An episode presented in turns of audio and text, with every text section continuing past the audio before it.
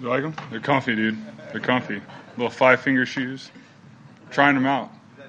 It is new. It is new. I was wearing them around the house and figured uh, I'd wear them to the facility and try it out. My wife thought I was a little crazy, but so I'm not really worried about how I look. It, it, they're comfy. No, no, just uh, comfy shoes. Um, fixing my toes. You wear cleats all your life, you know your toes don't look too good. So. What did you learn from last year that you applied this year to step in? I think the biggest thing was um, a lot of times as as quarterbacks and as players, um, we're very blessed to have great coaches, but at the same times, um, you know, you try to do everything you're taught, and you sometimes forget who you are as a player because you're trying to be perfect. And I experienced that at the end of last season, just trying to run the plays, trying to be perfect, trying to do everything I was taught, all my notes, and it slowed me down and it caused a little bit of stress because you're trying to be trying to do everything right. And then um, whenever we took a step back, we were able to just talk about different plays I liked, um, the way I like the offense, the way I like it structured, um, what I feel personnel wise we do well, um, to where I could read and react and just play the game and just go out there and just see it and not have to think and just sort of go unconscious, get in the zone. So my whole thing was, you know, it's last week wasn't a tall task. I mean, any game is not easy in this league. So how do I get to the point where I can go on the field, be very comfortable, and just get to where I can just read and react the play as opposed to think about it? And uh, you know, I thought the coaches did a great job with the game plan last week. Obviously, it was a unique week with everything going on, but we were able to go into the game, um, felt comfortable. All of us felt comfortable with everything, and we just went out there and we played ball. Didn't have to think too much; just had to play. I mean, obviously there's a lot of thinking, but it was simple in my mind because I had seen it so much throughout my life. And I just, you know, went out there, read, react, play, trust my teammates. If it's not there, get the ball down.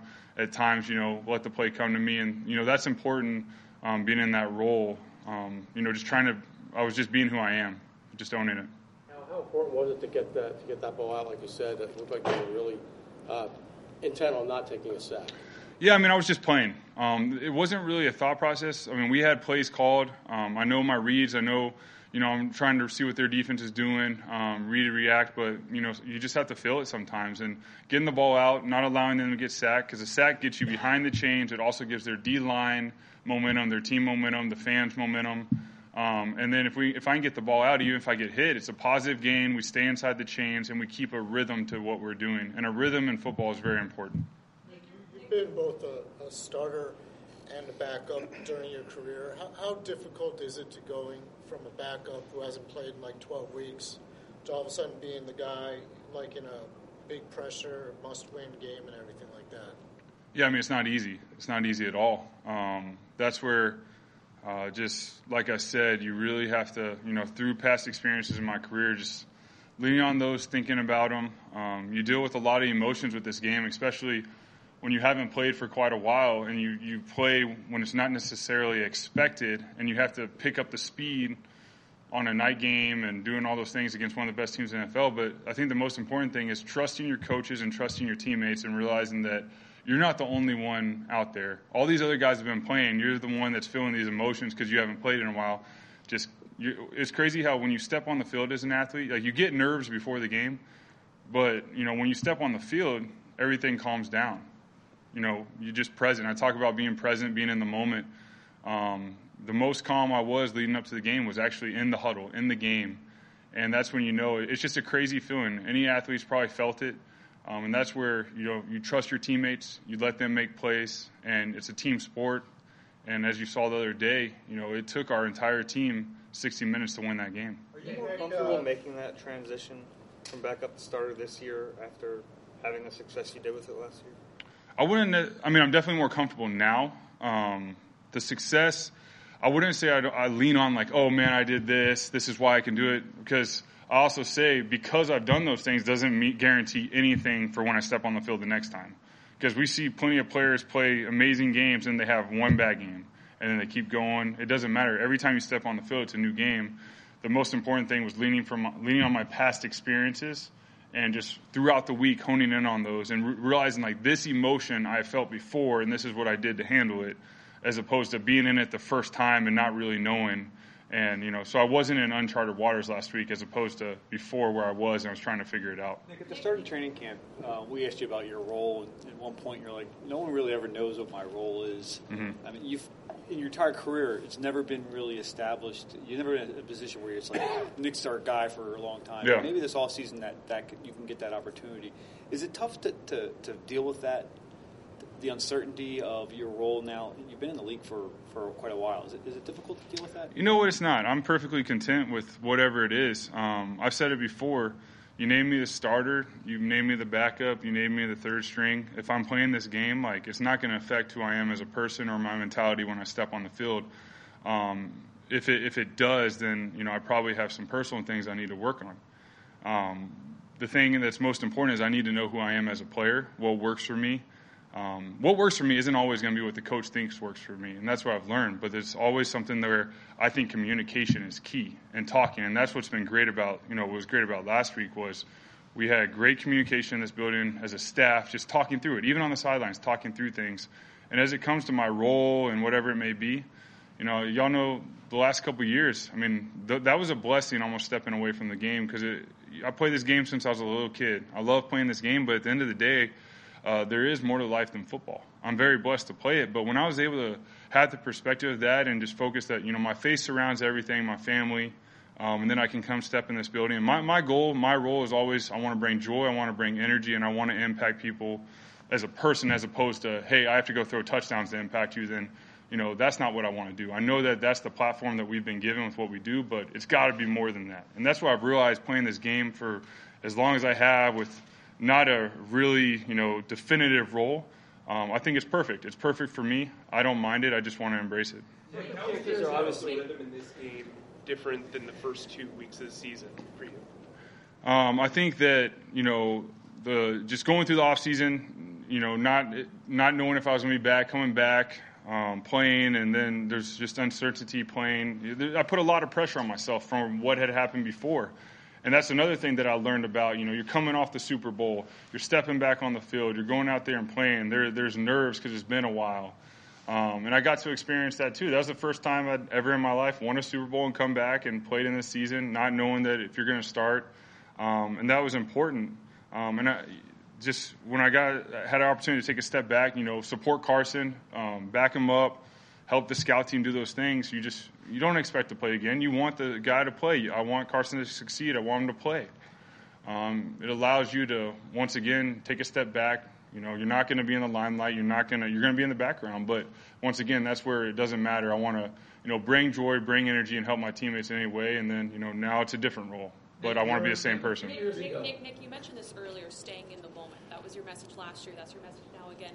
I'm curious with where this team is at in the playoff plan. How do you preach that message to, to the rest of the team? Yeah, I think it's something that uh, I, I constantly have to remind myself of daily, um, and just continue to talk to the guys because, you know, it's not Sunday yet.